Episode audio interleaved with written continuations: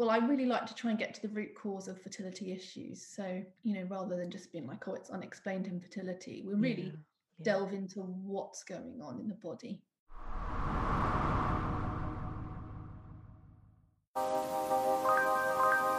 Have you been searching for a community that gets it? Join me, your host, Monique, as we get real about the emotional, physical, mental, and spiritual effects infertility has on its victims. Let's connect and heal together. I am one in eight too. Thank you, friends, for tuning in to Infertility and Me podcast. Thank you so much for being here today and letting me be a part of your day. Today's guest is with Ms. Charlotte. She is a qualified and registered nutritional therapist and specializes in preconception care and fertility. In her vital practice, she focuses on root causes, individualized nutrition, and optimal health to give her clients the best chance at conception and having a healthy baby. She works with a diverse range of clients from those looking to optimize their preconception well being to helping clients with fertility issues such as unexplained infertility, recurrent pregnancy loss, male factor infertility, immune and thyroid dysfunction, endometriosis, and PCOS to supporting those navigating assisted conception. Charlotte created the Fertility Kitchen as a resource to empower women to take ownership of their fertility through nutrition and lifestyle medicine. She infuses joy into eating for fertility and provides a wealth of ideas and easygoing recipes. She believes food is the key to laying down the foundations for optimal fertility, IVF success, and healthy pregnancy, and is continually astounded by the medicinal effects of eating well. This drives her passion for cooking, lifestyle, and nutritional medicine. You can connect with Charlotte on her website at thefertilitykitchen.co.uk and you can also follow her Instagram page, The Fertility Kitchen. Great, great content, awesome recipes. Love Charlotte's work. And so she will be speaking to us today about how we can navigate the holidays and maintaining our healthy eating goals. And then also signs that we may be nutrient deficient and also some other things that she practices with her clients to help optimize their fertility. This episode is in conjunction with Kayla from the Hormone Puzzle. I thought that this week's theme should be nutrition because the holidays are coming up. New Year's is coming up. And so all of this is very important so that we can continue to uh, optimize our fertility journeys through healthy eating and lifestyle. So nutritional support will always be a theme here on Infertility and Me podcast because guess what? We need to be healed physically as well when we're on our journeys to conception, especially through reproductive assistance and taking a lot of hormones. And maybe we weren't so conscious of our eating and not as intentional with being healthy physically through our nutrition. There was a time when I used to work out a lot and I didn't always eat the right things. And so, you know, I got away with it for a while because I was in my, my early 20s and, you know, things are much easier for a lot of us at that time to maintain weight goals and such like that. But when we get a little older, we need an extra boost. And so, eating the proper foods is about 80% of the battle with staying healthy does not necessarily mean we all want to be skinny and uh, supermodel skinny or anything like that, or, you know, be the buffest guy in town, but it does help and we'll feel much better, much lighter. And it will help our mental health as well because what we put into our bodies also affects our emotions and dealing with depression, anxieties, and all types of other negative emotion that we deal with in and out of fertility um, related emotions. So I hope that you have enjoyed Monday's episode with Kayla, and also hope that you enjoyed today's episode with Charlotte Grand from the Fertility Kitchen. It's going to be such a pleasure to have her here. I'm so happy that she agreed to come on and speak to us and to help us navigate healthy eating. And also, friend, if you have not, please rate and review the Infertility and Me podcast on whatever platform you're on, but especially if you're listening through Apple Podcasts, because it helps us spread the message of healing together even farther. And I would just so appreciate it. And it just lets me know what I'm doing right and what I'm doing wrong here on the Infertility and Me podcast. So yeah, thank you, friends, for tuning in. And Miss Charlotte will be right with us. Tell me, tell me a little bit about your journey, Charlotte. Um, how did you did you have fertility issues that you struggled with and that kind of like fueled your passion for fertility? Absolutely, yes. So I think it's the usual story where people mm-hmm. who work in fertility often experience problems themselves Um, so I had the kind of usual story where we got married and started trying straight away and naively expected it to happen immediately, as we all do. And when it didn't, um, I went off my to see my GP. Had all the kind of usual tests that they offer. So over here we get um, hormone panel, semen analysis, and if they're okay, we'll then go on to have laparoscopy and hysteroscopy, or they did at the time. That's what I had, and everything was clear. So we were diagnosed with unexplained infertility. Okay which I think is such a rubbish diagnosis because it's not unexplained. You know, there is a reason. yes, absolutely. I totally agree. And so we were told that IVF was the only option for us. And after three years, we were referred for IVF. Mm. And that was a massive shock actually, because at the time I wasn't expecting IVF. I thought maybe IUI or something like that. But okay. um, over here, it's it's straight to IVF for unexplained infertility. Gotcha. And I had quite a good experience of IVF actually. Like the, you know the drugs, I didn't really have any side effects, and it all kind of went swimmingly. And I think that's because during my fertility journey, trying to conceive, I'd started to make lots of changes to my diet and lifestyle. So we were very fortunate to get pregnant on our first cycle of mm. IVF, and we have our son George, who is now eight. On that cycle, we also had one embryo to freeze, and I had a frozen transfer, and sadly, that one didn't work out. Um, we then had a fresh cycle, and from that cycle, we had a chemical pregnancy. And then we had another fresh cycle, and from that cycle, I conceived um, our son Alex, who's now five. My whole journey really started to spark an interest in nutrition, lifestyle, things that I could do to support myself and to give myself the best chance of conception and the best chance as well for for IVF to go well. So initially, I kind of looked into acupuncture, and that was amazing. Loved it, and that led me to retrain in acupuncture and traditional Chinese medicine, and then that naturally then led into training in nutrition because I realized how important nutrition was, and that helped me on my journey. And over time, I began to make lots of small, consistent changes to my diet. And then that all accumulated. And really, if you look at my diet now to what my diet was like when I first started trying to conceive, it's just a world away. And it's just come through learning, studying, and experiencing the medicinal benefits of food. Well, that's still quite the journey, even though you got so lucky in the very beginning with your first son, but were you already in the nutritional field before you conceived your, your children? No, I wasn't. So okay. I used to work in fashion um, and I was a buyer for a high street retailer. And um, so it was a completely different career. And it hmm. was quite like very stressful, very busy. I loved it, but it was mega stressful.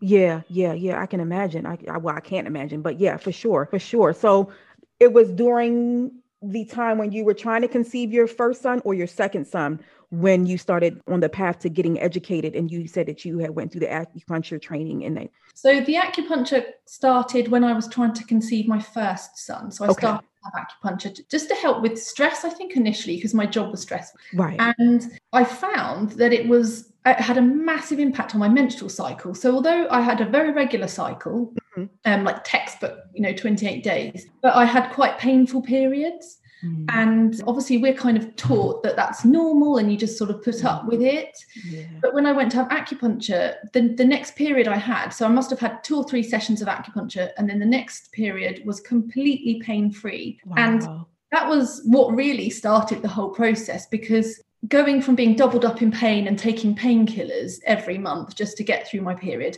to having no pain whatsoever and i haven't had any pain since then either wow, wow. period but did that was still get i'm sorry did you still do you still get acupuncture uh, I do actually, not very frequently nowadays, but at the time I was having weekly treatment. Okay. Okay.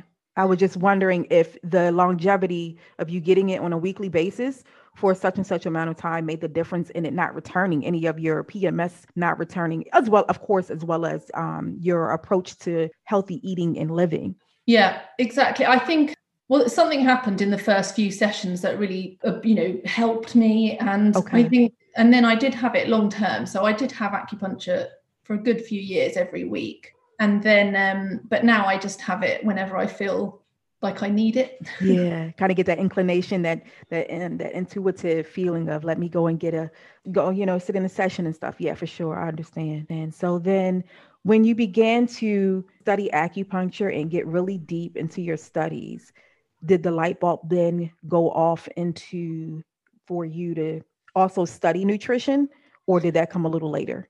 That came a little later. Mm-hmm. So initially I was very focused on acupuncture and I knew all the way through that I wanted to specialize in fertility as soon as I qualified. So I went through my acupuncture degree with the intention to specialize and then as soon as I qualified I specialized in fertility and worked with fertility clients treating them with acupuncture. And then it was as I was treating clients and also addressing my own diet that I started to really think about how important nutrition was because a client was coming to see me say for acupuncture but if they keep going away and continuing with a bad diet then acupuncture can only do so much and it you need that nutrition side of things to help support the whole system my interest in nutrition stemmed really from changes I made to my diet as well. I would say the kind of light bulb moment for nutrition was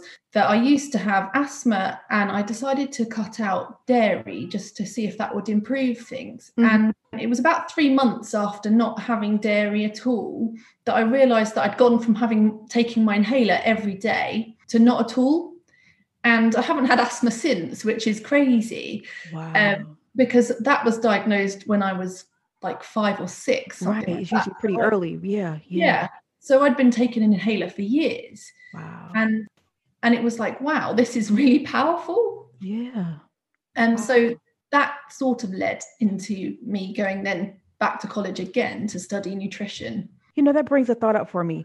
I don't know if you had if you guys had the same type of commercial, you know, because a lot of big companies they use the same commercial but in different way between the US and other continents. So there used to be a commercial I remember growing up in the 90s and the late 80s and it was of a girl who was normal size and then there was a guy next to her and then one of them would drink milk dairy milk and then like the next slide would be the one who was drinking milk would be big and strong and look so healthy and athletic and beautiful or handsome or something like that and how they you know society pushed uh, lactose on us so much during that time uh, especially in the 80s and the 90s when people started consuming it in large quantities and i just think that well, it's just wow your uh, experience with asthma and then getting rid of the dairy just reminded me of that and mm. how we have to like pick and really pick and choose what's best for us and and eliminate what doesn't work.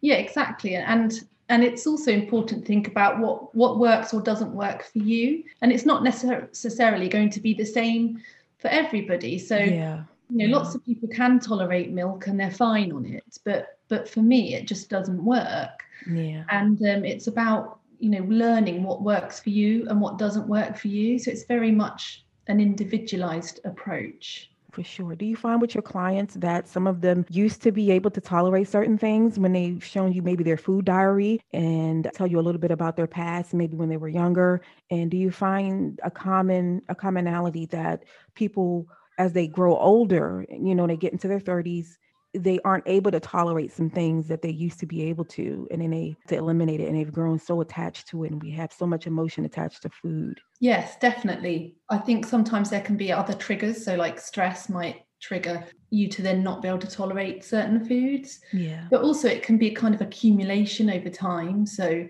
when you're young you can handle things and as you get older things don't work quite so well and then you can't handle what you used to be able to handle and alcohol is a good example of that oh because gosh, yeah. when you're you know you're going out in your drinking days you can have a drink and not wake up with a hangover yeah, and then as you get sure. older you start to get a hangover so age is a factor as well Okay. And what are some things that we can look out for where we may have some nutrient deficiencies and that they also being deficient in that also decreases our fertility and conception chances, whether it's naturally or through reproductive assistance. Um, well, there's vast array of exactly, of yeah, for sure. So vitamin D is is quite a key one. Okay. And the way that you would find out if you're deficient in that is to have a blood test. Okay. So I would always recommend doing that, not blindly supplementing either. So, so making sure that you're supplementing what you need to supplement. Mm-hmm, mm-hmm. Um, iron is another one, and I would get testing for that. But especially if you have a history of heavy blood loss, so okay. if you have heavy periods, then you would definitely want to have your iron levels checked. And there's some other symptoms that might come with that. So you might be tired and um, you might get breathless and maybe dizzy on standing, things like that. Okay. Zinc is super important for fertility, especially um, male fertility. And a, a really simple measure of, on the body of knowing whether you're deficient in zinc is to look at your fingernails. And if you have lots of white spots on your fingernails, then mm. that can signify zinc deficiency. Mm. Um, so yeah, there's there's a vast array really, and it's about looking at someone's food diary, their intake, their history, what how they've eaten, and then having blood tests or other tests to see what what is deficient, um, rather than blindly supplementing if you don't need it. Yeah, yeah, yeah. And so when you when you get your when you get your clients and they reach out to you and they say, you know, I've been doing IVF for so long and it's not really working for us. Do you find yourself, if they're going to come into your care, do you recommend that they break, take a break from their treatment so that you can help them nutritionally, which of course detoxes and cleanses the body naturally through foods? Or can they follow your plan and work with you while going through their reproductive assistance?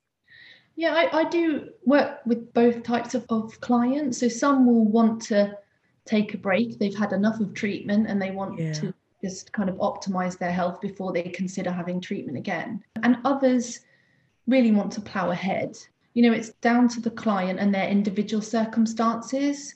So maybe if someone's older, then I wouldn't necessarily recommend waiting. Mm-hmm. But if they're younger and they have time on their side, then I might suggest that they do have a break if they feel they can yeah. from treatment so that we can really establish a good baseline health before they go for treatment again. So it's really down to the individual client, what their preferences are and how they're doing emotionally as well, whether mm-hmm. they they feel equipped to go through IVF again. And how do you feel about the connection with food and our emotional state? Do you think that there's a connection in improving our emotional state, mental state, uh, dealing with anxieties and depression through food? Yeah, absolutely. So depression in particular has been linked to, to certain nutrient deficiencies. So vitamin D is one that springs to mind. But other other foods really can affect your mood because you know how that affects your mm-hmm. mood. So if you have lots of sugar, you might feel really good for a short period of time and then you might have a bit of a crash so you'll see how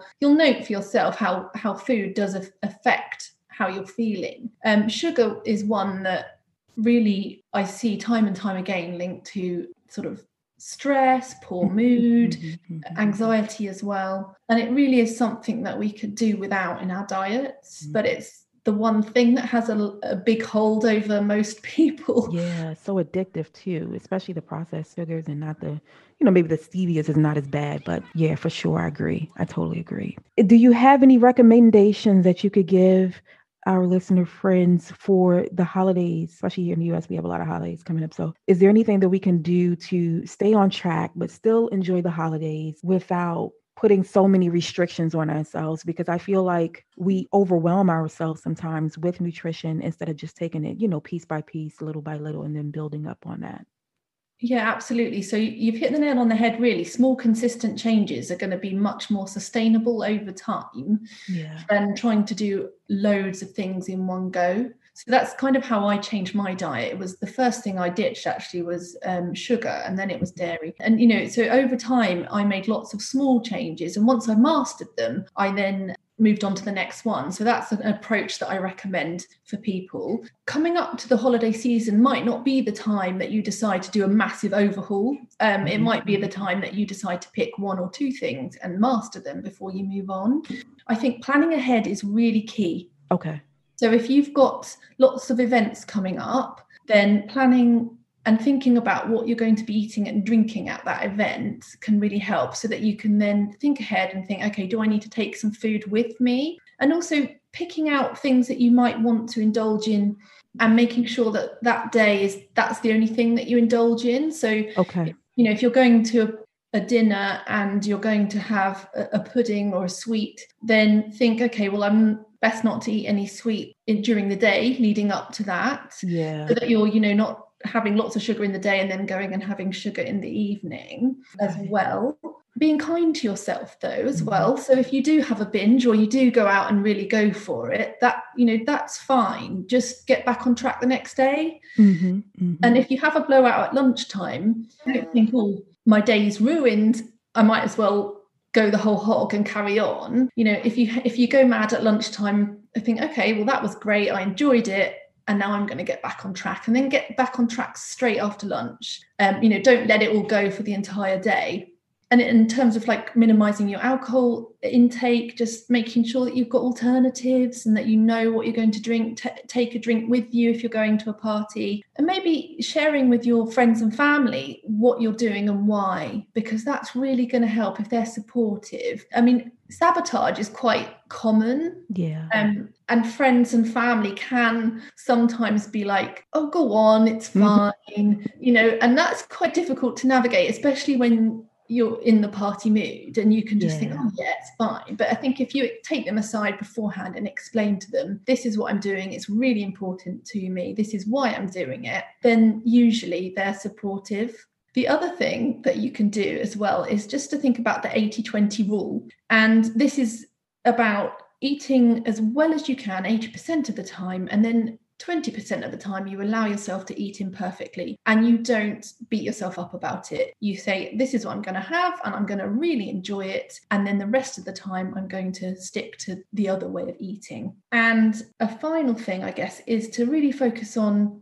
nourishment and not restriction. So, so rather than thinking, I can't have this, I can't have that, I can't have the other you can think, well, I can have that, but I'm choosing not to. Mm-hmm. And instead, I'm going to nourish my body with all of this and then really focus on everything else that you can have. And then when you, the things that you do have, just make them as tasty and delicious as possible. Use yeah. herbs and spices and, you know, tap into nature's menu really because there's an abundance of lovely flavors if you kind of get rid of the sugar flavor. Yeah yeah.